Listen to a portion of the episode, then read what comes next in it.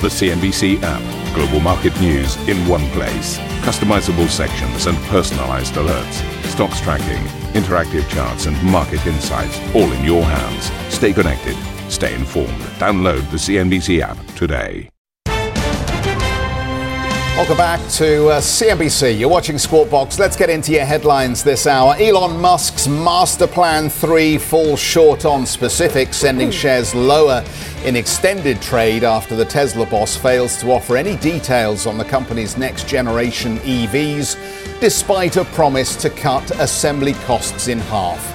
The US 10 year Treasury yield tops 4% for the first time since, oh, wait for it, November, while equity markets dip as investors grapple with a persistently higher rate environment, the Minneapolis Fed President Neel Kashkari says he's not ruling out additional rate hikes this spring. But to me, whether 25 or 50 is less important than what the dots look like. And at this point, I have not decided what my dot is going to look like, but I lean towards continuing to raise further, that I would continue to push up my policy path. European markets hit a three week low and bond yields climbed to multi year highs as Germany reports a return to rising inflation pressures. Bundesbank President Joachim Nagel says he doesn't expect any near term slowdown in the ECB's hiking cycle. I expect this 50 basis point hike for our March meeting, and it looks like that also for the upcoming meetings in May and after May, there's something on top to do. Bank of England Governor Andrew Bailey cautions against assuming further rate hikes are set in stone, saying its view has changed since the last meeting. And activist investors seeking to spin off HSBC's lucrative uh, Asian business are demanding a vote at the bank's AGM in May.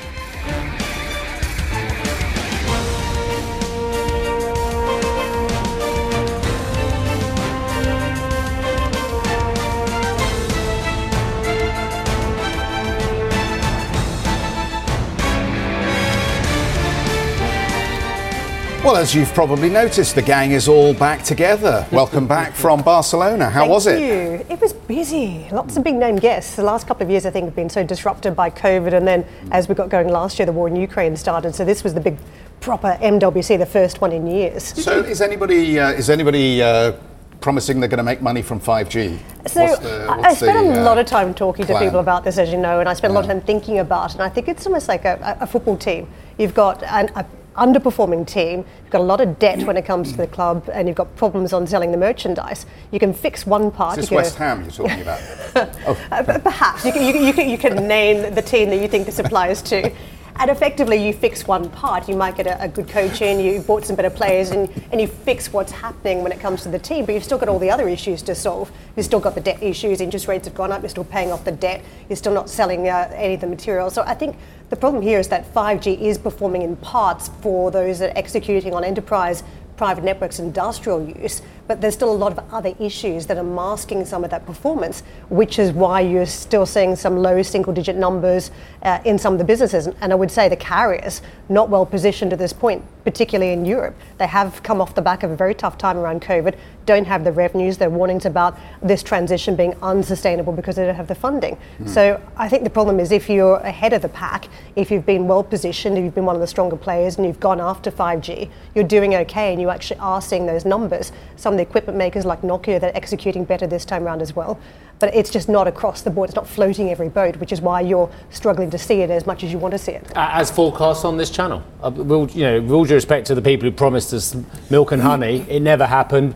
For the same reason that 4G didn't happen and 3G didn't happen, and the fact that telecoms valuations are down the pan compared to where they were 20 years ago, because people are sick and tired of the promises without the goods. And, and I'm afraid it'll be the same. And I noticed a couple of your conversations started on 6G. It'll be exactly the same with that as well, because at the end of the day, the operators despite 20 years of promises, 20 years of insert whichever word you want, and I'm thinking of a particular word which I can't do for family television here. The fact is, they haven't delivered and still won't deliver because the cost of putting the uh, product together, uh, plus the cost of acquisition of customers and retention of those customers and building the infrastructure just hasn't delivered at all and won't deliver. Yeah, well, we still haven't had the consolidation in Europe. Still too many players. That's been Well, one of the long arguments. So the profitability hasn't been enough But to line the pocket, you've pockets got. of the operators. Yeah, you can't blame the regulators Well, it's and the same thing on the banks, though. No, Low interest rate no, environment, zero interest rate environment. You I see the didn't even know difference I was going to argue with you, but it's lovely to do it straight away. No, you can't blame the regulators and the competitive environment.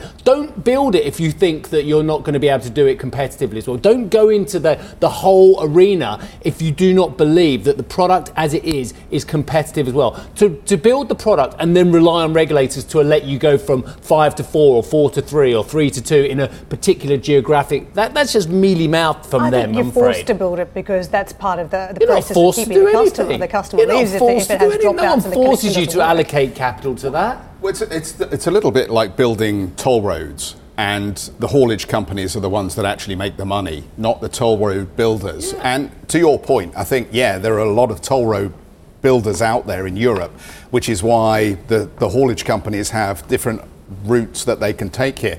So let's move away from the metaphor and let's talk real life. The people that are actually making money out of 4G or 5G are just not the operators. It's the platforms. It's anybody else who can piggyback off the opportunity to sell services via the internet through mobile phones to customers. Yeah. And, and I, I don't know what changes that model at Ma- the moment because it's enterprise and- uh, unless you have uh, oligopolistic control and you are the state telecom company and no one else is allowed, it's pretty hard. Yeah, I think the problem too that we haven't mentioned is that competition is coming very quick and fast to those profitable areas. And one of the, the big operators I spoke to said that's the other big question whether we get derailed by competition here. That's sort of the, the variable for them. Absolutely. But uh, we've got to talk about another part of the mix here, and that is around uh, electric vehicles connectivity. As Tesla shares slumped in extended trade after the EV makers' much anticipated Investor Day failed to include news on new models or updated financial targets. Musk focused instead on what he's called Master Plan 3, calling for $10 trillion of investment globally into battery storage alongside greater adoption of renewable energy sources and the installation of heat pumps. Tesla said it could cut production costs in half for its next generation of vehicles, paving the way for a more affordable model. Musk told investors a cut price car would have a big impact on the company. demand for our vehicles in terms of desire to own them may as well be infinite. Uh, it's, indistinguishable from infinite at this point. Uh, so affordability is what matters. So as you make the car more affordable, uh, we will have demand go crazy, basically. Demand is uh, very much a function of affordability, not desire. Very important. Um, one of the things we weren't sure about was the price elasticity of demand for, for Teslas. So, like, as we lower the price, how much does demand increase? Um, and we found that even small changes in the price have a big effect on demand, very big.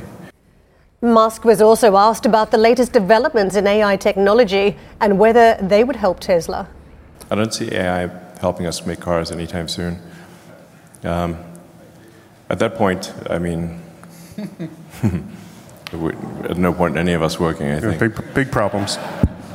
Should all just chill out.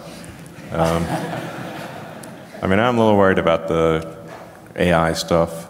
Um, I think it's uh, something, I don't know, which we should be concerned about. Uh,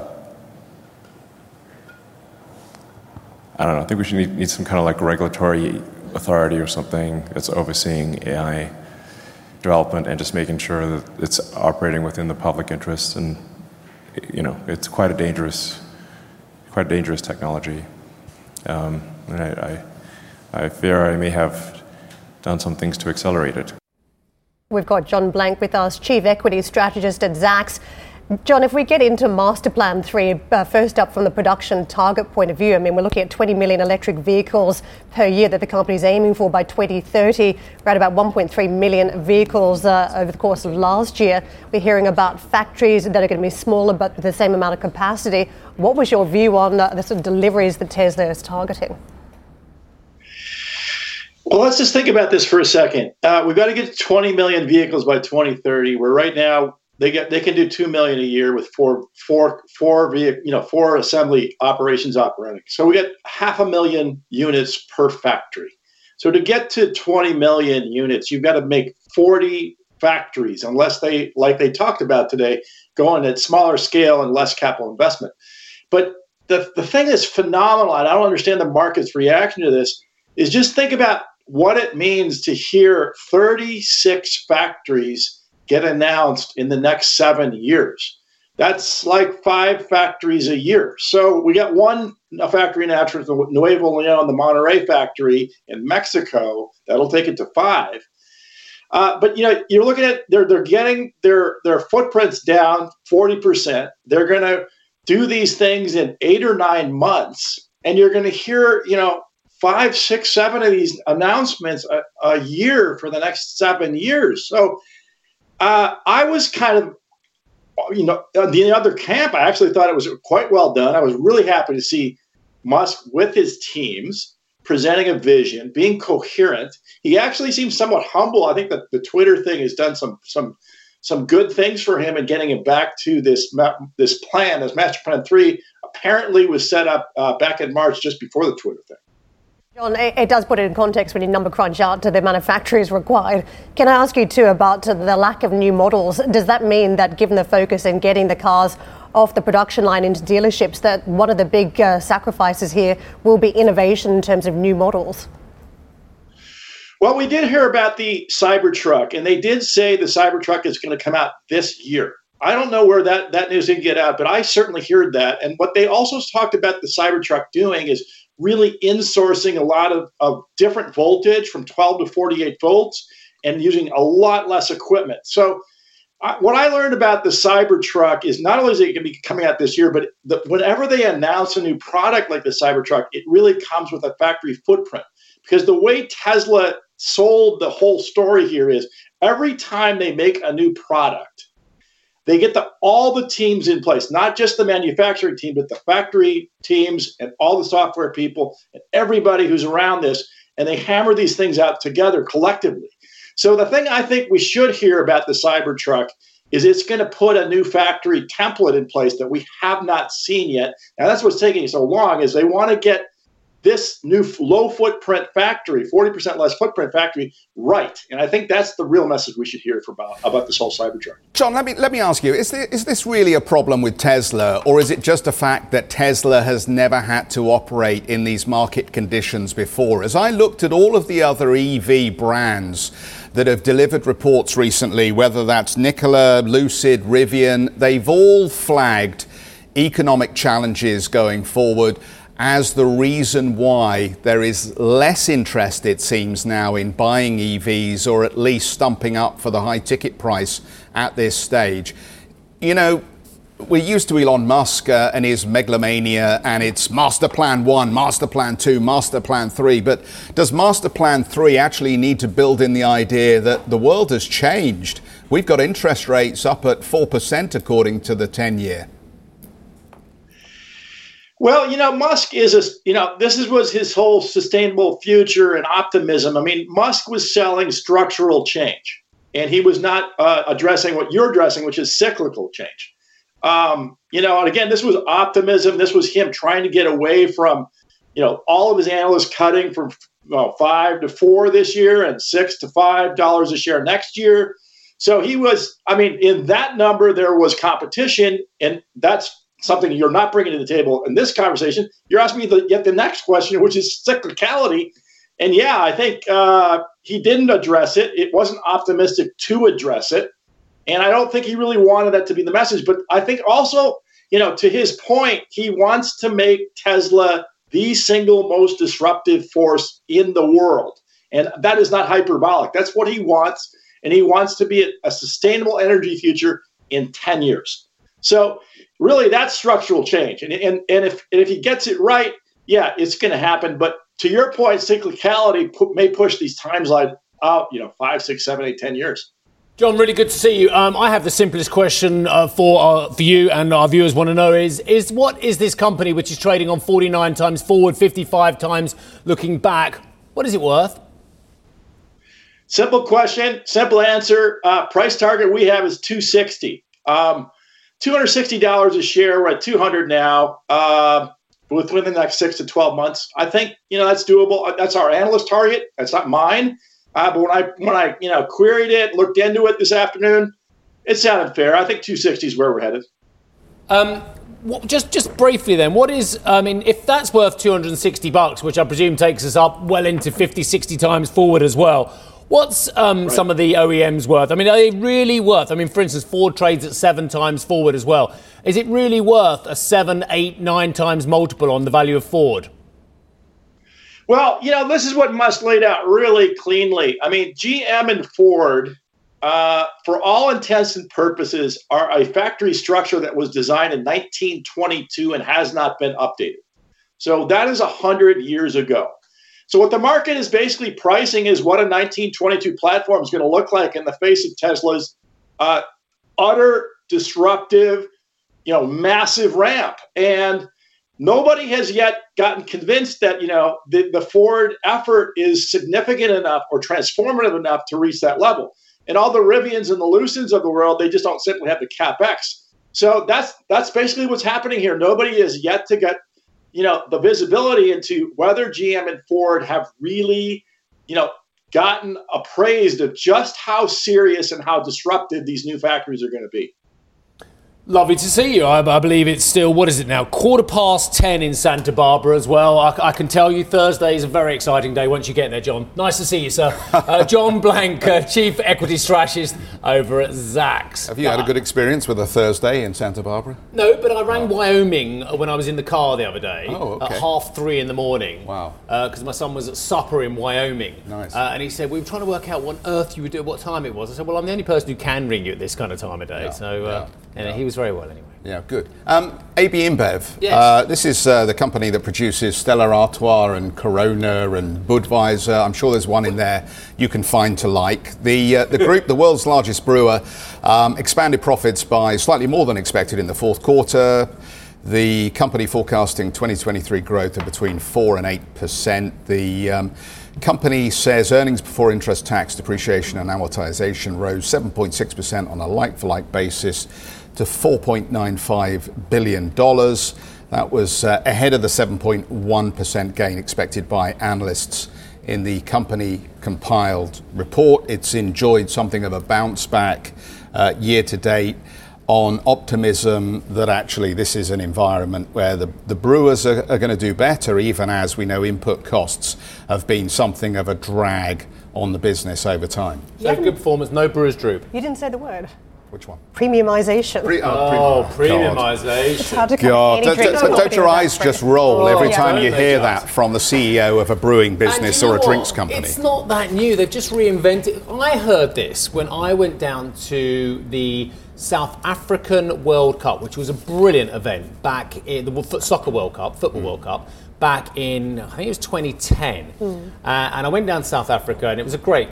Jolly, to be honest. I was very lucky to get down there yeah, under the guise of business news. Uh, it was very well Doesn't sold by our days. producer. No, no, no, none of that. Um, but but I but one of the major sponsors then was one of the major um, alcohol companies, um, and everywhere you go there was their alcohol ever. And they were then talking about the benefits of glass bottles versus tin cans.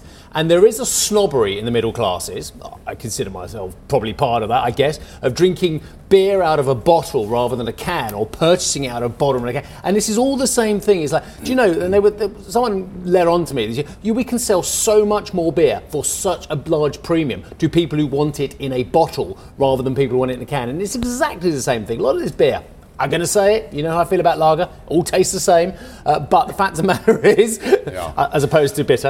Uh, but the fact of the matter is, it's, it's that's the same thing. It's trying to get people to think it's kind of it, it, it's, it's a bit more shishy to have it in Well, a bottle. craft has played into that trend too, hasn't Craft it? That has, it's and slightly they've less all been- availability. Here's the irony of craft. The, the, the big brewers like Yeah. InBev, Heineken, they've all tried to kind of say, well, we've got our own craft beers. But by the nature of the fact that when they're owned by the big brewers, they can't be craft because craft means localization. It means small uh, breweries um, and localization in terms of where it comes from, where it's bought. Well, look, I, I think something else is going on here, and I think the timing is right as far as you nail it, because it's about the same time that they took the cigarette ads off the side of F1 cars. Right. And it's the fact that you can't be seen as the CEO of one of these businesses going out there and saying, drinking more alcohol is a great idea. Yeah. So, how do you right. continue to put across a positive message?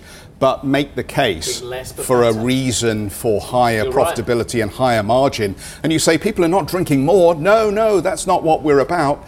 We just want them to pay a little bit more because we give them a better container yeah. or we give them a slightly fancier label.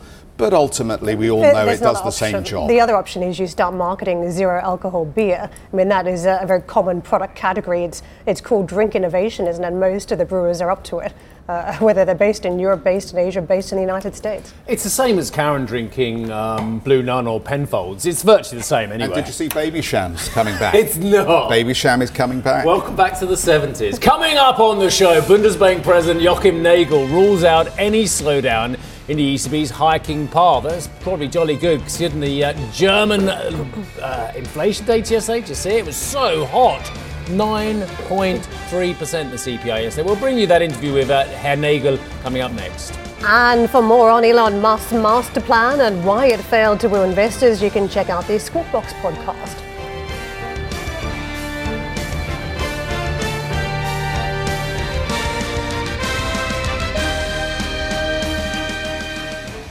Ambition to me is about doing better. I think ambition creates a pathway. The best advice I can give someone starting off a career is don't have a career, have lots of careers, try loads of different things. Talk to people and put your ambition out there. I don't feel that I've hit peak ambition because it's a learning journey. CNBC is where ambition meets opportunity. What does living ambitiously mean to you? Hear it from our CNBC anchors, reporters, and global business leaders on CNBC.com.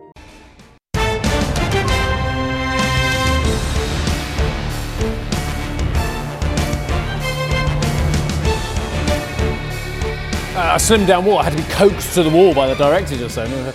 Okay, right, here we are. Uh, FTSE up form yesterday, up five tenths of 1%. Uh, by and large, it was a soggy session on both sides of the Atlantic as well. Uh, the CAC lost five tenths of a percent, the Xetra DAX down. I mentioned that inflation data. Geoff will talk you through a bit more of that in a while. Safe to say the yields on the European paper, the uh, bond yields, all picked up again.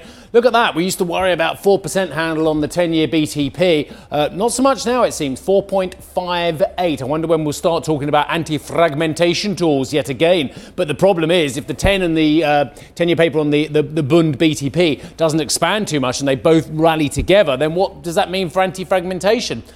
And that goes back to something that we discussed around the desk months and months ago and that is the fact is is it the absolute yield that matters or the spread over bunds. A lot of people tell me it's the latter. Personally, I think it's the former when you've got 1.7 trillion euro bond market that needs refinancing on a regular basis.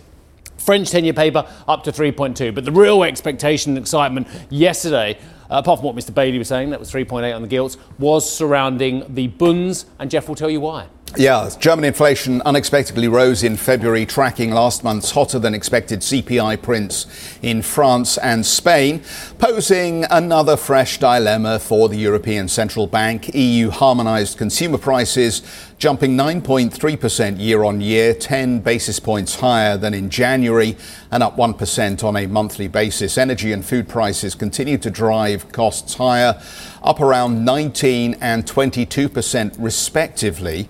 Wednesday's hot inflation print out of Germany set to impact today's euro area CPI reading due at 11 Central European time. Economists had forecast an easing in price pressures between January and February from 8.6% to 8.2%. Well, the Bundesbank president uh, Joachim Nagel told CNBC he sees rate hikes continuing into the summer and potentially beyond as inflation continues to run hot in Germany and the rest of the euro area. Annette spoke with the Bundesbank chief as the German central bank released its annual report and uh, reported its first loss in 40 years. She asked him if he sees uh, inflation being sticky in the near term. It looks like that at least for the next months, inflation will stay on very high levels. So I expect maybe for the second half that inflation might come down to a certain extent. But still, what we expect for this year for, for Germany is an average inflation rate of around 6 to 7%, so too high. Means for monetary policy that we have to do our job. I think the expectation for the March meeting is, is pretty clear, but this journey is not over with the March meeting. Yeah, we were saying early on that you're expecting significant rate rises also after March. So is it just one significant or a couple of a sequence of rate ri- rises which we are seeing? So I guess speculation for the moment, what is coming beyond March, is, this is not helping. It looks like what I see now that the March numbers that I expect are still on a very high level. So I expect this 50 basis point hike for our March meeting and it looks like that also for the upcoming meetings in May and after May, there's something on top to do. It is a journey. I do not know where is the terminal rate or the neutral rate. I do not even know if we are really getting into this negative territory. It doesn't look like for the moment that we are already seeing the negative territory. So it, it is really something, it should be data dependent. I have to wait for the March projections. But one other tool you have on your hands is QT, quantitative tightening, and you were suggesting that asset purchase or the, the, the, the, shrinking of the balance sheet could mm. actually be faster. So do you think you get a majority on the governing council? Yeah, first of all, I think the shrinking of the balance sheet is very important. So we already decided to do this. A monthly reduction of 15 billions. I think this is a first step. It's a complementary decision related to what we are doing on the interest rate side. I think, I hope there is a majority because we have to do more. I think we have a large balance sheet, so the asset purchases, uh, they hiked or they, they, brought us to a size of 5 uh, billion of assets that we bought over the last couple of years. There's a long way to go to bring um, this, assets, uh, this, this uh, balance sheet down. So I believe 15 billion, yes, is okay for a monthly reduction, but is, in my interpretation, this is not enough. Thank you for listening to Squawk Box Europe Express. For more market moving news, you can head to CNBC.com. Or join us again on the show with Geoff Cutmore, Steve Sedgwick, and Karen Tso, weekdays on CNBC.